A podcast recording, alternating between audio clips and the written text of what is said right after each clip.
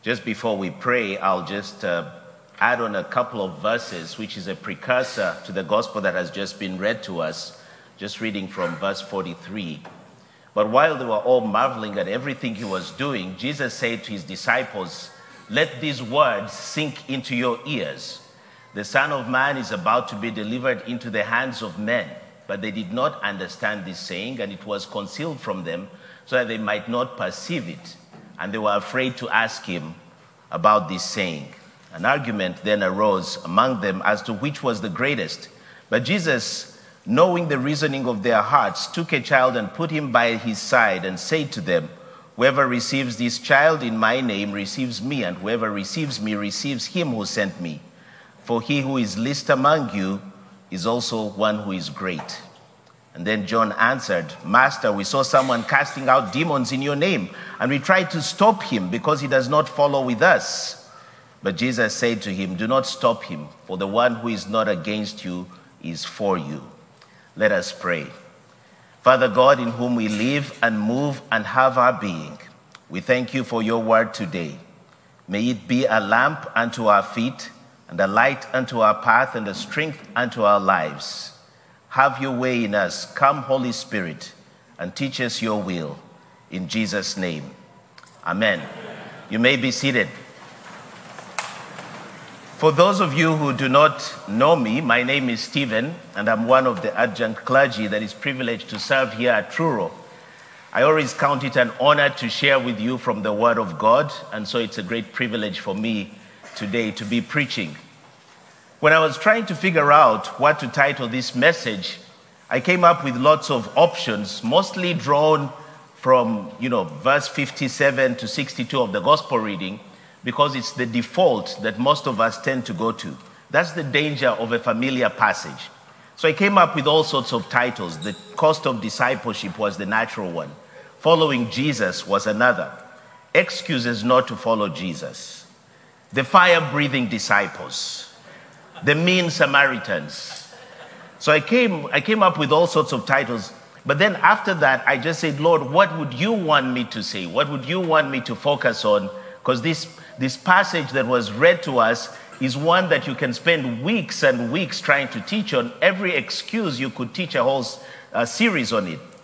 And the word that came to me was to focus on what the disciples who were already following Jesus were doing and the word that came to me was imperfect followers. So the title of my sermon today is Imperfect Followers. Anyone who claims to follow Jesus will know right away that it's never a straight road. In fact, even though we call it the straight and narrow, we know that it's got several potholes and twists and turns. The road itself may not even have a problem, but we who are the travelers or the sojourners or the pilgrims along that road are usually the problem. We may not readily admit it, but we are imperfect followers, trying to follow a perfect Jesus, him who knew no sin. How is that even possible? It's easier to understand this once we acknowledge that we live in such an imperfect, broken world. If you don't believe me, you just need to put on the news. We attend an imperfect, broken church. We come from imperfect, broken families, and we are constantly distracted by the chaos and humbug around us. No wonder the Bible tells us to be still and know that He is God. It's so hard to be still these days with all the activity that goes on all around us. It's so hard to be quiet. It's so hard to seek not to perform in this performance based culture, especially if you live in Northern Virginia. You know what I'm talking about. Someone was telling me in Northern Virginia, if you ask someone, Can I meet you for coffee on Wednesday? In order to sound so serious and busy, they say, Well, let me first check my calendar. Let's see, Tuesday, oh, I have something up, oh, Wednesday, Thursday, oh, because we're so busy, we're so distracted in this area that we live in. In fact, if you ask unchurched people today to follow Jesus, uh, they will tell you that they would probably, because we are so drawn into distraction, if you ask un- unchurched people to, who follow Jesus that you want them to follow Jesus, they'll probably say, What is his hashtag? because we're so drawn into the social media world that everything has to be reduced into a tweet of 280 characters. Following someone today means clicking on one small button of your mobile device or computer. And the more followers you have, the cooler you are. We friend and unfriend. This is new English for me. We friend and unfriend people at will. And you don't even have to have a relationship with those you follow. The concept of following has become so hard to understand, especially for unchurched people. Now, back in the day before MapQuest and GPS, and if you know what MapQuest is, it says something about your age. uh, but back in the day, before MapQuest and GPS, if you wanted to guide someone to a place you were going to, and you didn't have the triple A map, now if you don't even know that, or if you know it, you're actually now in another age bracket, you would have to have someone follow you in your car. And so you would say, I'm going to take off, just follow me. And, uh, you know, it was really an old fashioned way of doing things. So you followed this person and you made sure that you don't want to be separated by a red light because then you'd lose your way. And if that happened, the person you're following usually parked on the roadside. Hopefully, it's not on a freeway or on, on the highway. And you wait, they waited until the person came along who was following them, and then you continued. Now, it's really an old fashioned way of doing things, yet it bears resemblance to the principles of following Jesus. You had to fully trust that the person you were following knew where they were going. That's the first thing. And that they, they knew that their way was the best way to go. Second, you knew that they will wait for you in case you got delayed. Third, you remained as close to them as possible because you didn't want to lose sight of them. And lastly, you were assured of getting to your destination. In a way, it really required faith in the person you were following. Today, we have to think of Jesus as your GPS. The only problem with this analogy is that Jesus does not speak like the lady on the GPS speaks, and you cannot switch him on and off at will. So, probably not a very good analogy. I'll stick to the first one. Now, I'm always amazed at how the disciples were called from being fishermen to preachermen. In Luke chapter 5, we read when the first disciples were called Simon, Peter, James, and John, we're told that they left everything and followed him. It must have been a difficult choice. It's a short sentence and it sounds so obvious, but it's a difficult choice because they were professional fishermen. All they knew was the water, all they knew was the fish, you know, how to hook the fish, the nets, that's all they knew. And all of a sudden, they're told, well, you come now, you're going to catch men. That was, must have been really difficult. It requires a lot of humility to admit that you don't always know the way. They didn't know what they were going into. And sometimes you don't even know the truth. And we are called to follow a perfect Jesus who is not only the way, who not only knows the way, but he is the way, he is the truth, and he is the life. And there is such an urgency in the call to follow Jesus. He does not debate the fact, he does not impose himself, he does not try to manipulate us into following him, but he requires obedience. He offers us a simple choice to trust him by faith that he will ultimately perfect that which concerns us. Now, we must remember that the disciples had been witnesses of Jesus' ministry. They had seen him perform miracles. In fact, some of them had even witnessed the supernatural, like at the Mount of Transfiguration. They had seen amazing things. So, there is a way in which, whenever we read about the disciples or when we are Christians, we confer a certain perfection on Christians, and it kind of hinders our walk and hinders how we treat others because we become judgmental. So I want us to see what was the walk of the disciples like? What was it like? Were they perfect? How did Jesus hang around these kinds of people? So Jesus tells them in the verses that I read for you that he was going to be killed. He says, Let these words sink into your ears. The Son of Man is about to be delivered into the hands of men. But we're told that they did not understand what he was saying and they were afraid to ask him about what he was saying. Now, does this sound familiar? As imperfect followers, there are many things we don't understand, but we're so afraid to ask because we don't want to sound stupid, especially if you live in the DMV, where there are very many smart people. The disciples were like that. They could have asked Jesus, We don't get it. What do you mean by what you're saying? Jesus is always eager to answer our questions, but we have to ask him. In fact, Jesus is the answer to many of our troubling questions. He's the one who knows all things, He's the one who gives all wisdom. So, how much more should we be ready to ask Jesus when we don't know? So, that's the first learning point. Now, instead of being disturbed by what their friend had just told them about his impending death, these disciples, the next thing that they do, they start arguing amongst themselves as to which one of them is the greatest. What is wrong with these disciples? Your friend has just said, I'm going to die. And they're like, well, who's the greatest? Who do you think is the greatest? I wonder who, uh, you know, probably they were saying who will inherit, who will be the, who will be the boss after he dies. You know, they almost were like looking forward to his death in some way. But aren't we like that sometimes too? We're always comparing and contrasting ourselves to others who speaks better, who has a better house and a better car, who is more popular, who has more followers. We get into this trap of not listening to the pain and agony of those around us. That's what the disciples missed. Imperfect they were. They missed the point. Jesus is telling them, I'm going to go on a very difficult road here. I'm going to go to my death. I'm going to be betrayed. I'm going to go to the cross. It's serious business. But they were kind of numb to it.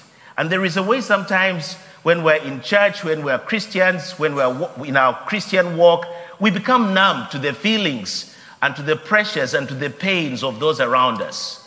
And we need to be more mindful of the pains and the things that people are going through around us especially after COVID, when we become so self centered, so self focused, we need to find out people's names, the people who sit next to us. We need to ask them, How is life? What is going on in your life? How can I support you? How can I? None of these spiritual disciples who had seen miracles asked Jesus, How can we support you, Jesus? You're going to your death. How can we help you? We need to be careful not to be so self centered not to be so insensitive to those around us. Jesus surround, Jesus challenges them to a lesson in humility. He tells them, uh, we're told actually that, but Jesus, knowing the reasoning of their hearts, knowing the reasoning of their hearts, he goes on to tell them how they should behave. The, the thing is this that Jesus knows the reasoning of our hearts. And that's actually a good thing. It means we cannot pretend before Jesus. When we go to Him, we need to be so open. I like to tell Jesus exactly what I think because I already know He knows it. You know, it's okay to tell Him, Jesus, I don't really feel like I like that person. I'm only going to love them because you say so. And as you love them, as you start to love them, you start growing in, to love them even more. So being honest before Jesus is another lesson that we can infer. Don't pretend before Jesus. Don't pretend like you understand, like the disciples tried to pretend. But no sooner had all this happened, these same disciples, these followers of Jesus, started complaining that someone outside their circle had dared to try and be like them by chasing out demons in Jesus' name. Someone was stealing their brand, and they tried to stop him. But Jesus said, Do not stop him. For the one who is not against you is for you. Now, the disciples were really imperfect, as we can see. They practiced such sectarianism and the desire for exclusivity. They had a club mentality. It isn't unlike us many times. It's very easy to scoff at people or to dislike people who are not in your club. Aren't we guilty of wanting exclu- exclusivity? We have little clubs, even in church, we have some little clubs and cliques. We choose who is in, who is out. We put guardrails around those little circles of ours. We want to monopolize Jesus and the gospel instead of partnering with others. Yet we know the harvest is plentiful, but the laborers are few.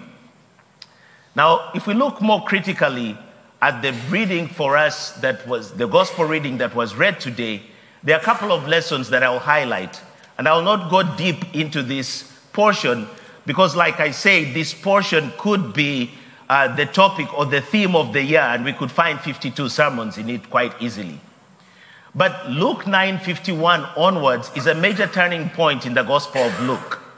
It sets us off into a new trajectory where Jesus has just finished the first phase of his life and he, les- he has less than a year to fulfill his mission on earth of saving humanity from sin and death. And so from verse 51, we see Jesus marching towards fulfilling his purpose as designed by his Father God. And the first part we look at is verse, verses 51 to 56, and I'll divide them into maybe two or three chunks. So when the days drew near for him to be taken up, Jesus steadfastly set his face to go to Jerusalem. And he sent messengers ahead of him who went and entered into a village of the Samaritans to make preparations for him. But the people did not receive him because his face was set toward Jerusalem. And when his disciples, James and John, saw it, they said, Lord, you want us to tell fire to come down from heaven and consume them? But he turned and rebuked them, and they went to another village. There are a couple of lessons that I want to draw from there. The first one is focus on the mission. As a follower of Jesus, imperfect though we be, we need to focus on the, on the mission. We see that Jesus had a firm resolve to focus on completing his mission. His face was set toward Jerusalem, the place of worship. It was the place where the Jews worshipped, as opposed to where the Samaritans worshipped. And he was going to go there and make a triumphal entry on a donkey. He was going to be betrayed. He was going to be crucified. He was going to be, to, to be killed to die on the cross to give us our longed for freedom. Jesus was determined to fulfill the will of God his Father. How determined are we to fulfill the will of God in our lives? This requires, first and foremost, that we know what the will of God is for us. And the best way to know the will of God is to go to the Bible. The will is there. People come and pray to me and, uh, and say, Pray for me. I want to know the will of God. I say, I'll pray for you, but you need to go to the Bible. We need to read the word. Go back. It's old fashioned. Yes, go back and read this old fashioned book. It still has life lessons for today. It is the will of God. So we need to read the Bible. That's the first thing. But the second thing that we see is that Jesus was rejected by the Samaritan village. And I want to say that rejection is not the end. We need to remember that. Rejection is not the end. They never received Jesus in this village. It's not surprising. I could tell you all about the conflict between the Jews and Samaritans, but in summary, they hated each other. Samaritans did not mix with the Jews. The Jews were pure, they worshiped the Almighty God. The Samaritans had gotten involved in pagan worship. And you had a choice to go, if you wanted to go down to Jerusalem, Jesus could have gone around Samaria, but he chose to go through Samaria. It was about a three day journey. And there is a reason for that, that I think. But I want us to focus for a moment on how he was rejected by this village. Jesus was no stranger to rejection. Remember when he was being born, he was rejected immediately because he went from inn to inn and he could not find a place. He was already a product of rejection in that sense.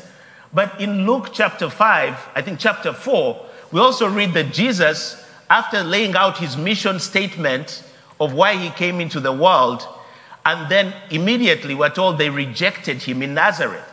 They said, Who is, isn't he, isn't he Mary and Joseph's son? Isn't this the guy, the carpenter's son? Who, who is he to be telling us this? They even thought of throwing him off the cliff. So rejection was not a strange thing for Jesus. And there are probably so many other, you know, theological explanations for this. But one thing that I know for sure, rejection did not stop him. We're told that he moved on, they moved on to the next village. And that's a lesson in itself that we need to move on. These disciples ought to have known better that you shake the dust off your feet if they reject you and you move on. Jesus was rejected, and I want to speak to someone who is here that has been rejected. You probably have been rejected in your childhood, you probably have been rejected at work, rejected at home. In some way, you face some kind of rejection. I want you to know that you're in good company with Jesus. Rejection is not the end. Jesus bore our rejection and made us accepted in the beloved. So you're in good company with Jesus. If you faced rejection in your life, no, it's not the end. And then the third thing, we see how these imperfect followers again demonstrated how, like us, they keep falling short. Their instinct in response to the rejection they received was take them out. Jesus, you want us to take out these guys? You want us to kill all these people? Should we call fire from heaven to come down? You see, we need to learn that to accept disagreement with grace. We're living in a very, very polarized culture right now. And we need to understand that cancel culture did not start where, you know, just recently with the politics around us. Cancel culture started long ago. These people wanted to get even. We're living in a polarized country, which you know very well. So many issues around us. The divide has never been so much stronger than it is today. Disagreement means hatred and cancellation, where people find it hard, even in churches and cathedrals, to disagree agreeably. We embrace our own versions of the truth that's different than what the Bible says. But notice the attitude of Jesus. Jesus rebukes them. He says, You know, I never came, and maybe this is the reason he passed through Samaria. He wanted to teach his disciples that, you know, people who you don't have to kill all the people who disagree with you. Instead, you have to love them with grace. You have to pray for them. You have to draw them in to become followers also. And the Samaritans needed Jesus as much as the disciples needed Jesus. Certainly, the disciples needed Jesus because their attitude was about killing them. How do we treat those we disagree with? How do we treat those that are not in our party? How do we, how do we treat those that don't have the same you know, political inclinations like we do? How do we treat those that are not the same as us in race? How do we treat people around us? Because for the Samaritans and the Jews, they had both a religious and racial divide.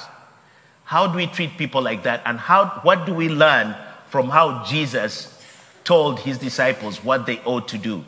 Many Bibles don't have this verse in this way. Some, some versions have it, but others don't. It says in verse 55, but he turned and rebuked them. So most of them stop there. But there are some versions that say, You do not know what manner of spirit you are of, for the Son of Man did not come to destroy men's lives, but to save them. Jesus came to save. He wanted his, he wanted his disciples to know, I came to save. How can you ask me to be killing them? Now, finally, uh, you know that I wouldn't want to dwell much on the excuses that people gave for not following Jesus. I think the important part to take away from that is that we all have different excuses for not following Jesus. And I know it's very easy to judge these people and say, How could you not follow Jesus? Jesus tells you to follow him and you say no. But I find myself very much like these people who did not follow Jesus. Many times, I'm not as keen to follow Jesus. Many times, I'm not as obedient in following Jesus. Many times, I fall short. Many times, I'm struck by how imperfect a follower I am. And maybe we are called to be imperfect followers so that we can be dependent on Jesus, who is the perfect follower. Because if we were perfect, and someone said perfect people have no right to live, if we were perfect, it would be difficult to follow anybody else. But our imperfection as followers helps us to depend on Jesus. St. Paul captures it this way in Romans chapter 7, verse 19 to 25. He says, For I do not do the good that I want, but the evil I do not want to do is what I keep doing.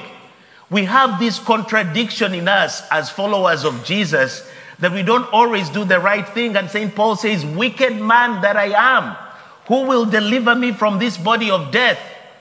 But thanks be to God through Jesus Christ our Lord. Only Jesus can do it for us. Imperfect as we are, Jesus will help us.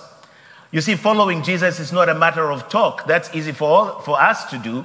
It's a matter of faith and dependence, uh, dependency on a God who is perfect and who can help us, who can sympathize with us, who was tempted in every way, but yet without sin. I want to conclude uh, by something that I read during my devotion uh, on Thursday in Daily Hope, and it was titled Know What Counts and What Doesn't. And I thought it would be a good way to conclude uh, the message for today. And it, he focuses on Philippians 3 8, where it says, Everything else is worthless when compared with the infinite value of knowing Christ Jesus, my Lord. And this is what it says Every day when you wake up, you need to remind yourself of what counts and what doesn't. Don't be distracted by the things that are insignificant or petty. Why is it important to remind yourself of what matters? It's easy to lose your joy over some small thing. In fact, it's usually the small irritations, not the big issues, that cause you to lose your happiness. Somebody cuts you off when you're trying to make a turn and you lose your happiness. The clothes you put on don't fit anymore, you know, especially after COVID, and you lose your happiness. It's the little things that sometimes affect people the most and yet don't really matter. Philippians, Paul said in Philippians 3 7, I once thought these things were valuable, but now I consider them worthless because of what Christ has done. What was the most important thing in your life before you met Christ Jesus? Was it your career? Was it making money? Maybe it was getting a date or being popular. Paul said all those things are worthless when compared with the infinite value of knowing Christ Jesus, my Lord. So here's a good question to ask when you're distracted by worthless things. Like the excuses that people gave, they were distracted, really distracted from following Jesus. How much will this matter in a hundred years? Whenever you're distracted by something, ask yourself, how much will this matter in a hundred years? Many things won't even matter tomorrow, much less for eternity. All things you used to care about don't even compare to the joy that comes from having a relationship with Jesus. When you become a Christian, Jesus changes your values. You no longer want to do the things you used to do, He changes your wants. When God comes into your life, you learn the joy of knowing Jesus. And that's what really counts. So may God help us on this journey as imperfect followers, but still following, with the hope to triumph when we meet with Jesus in glory. Let us pray. Lord, we thank you for this moment that you've given us to hear from your word read to us and your word spoken to us in different ways. We ask that you will take your word and that it will grow in us and that you will have us follow your will and that even as we are imperfect followers, we may remember that you're perfect that even when we're incomplete, you complete us with your completeness because you are all in all. We thank you and we bless you. For in Jesus' name do we pray. Amen.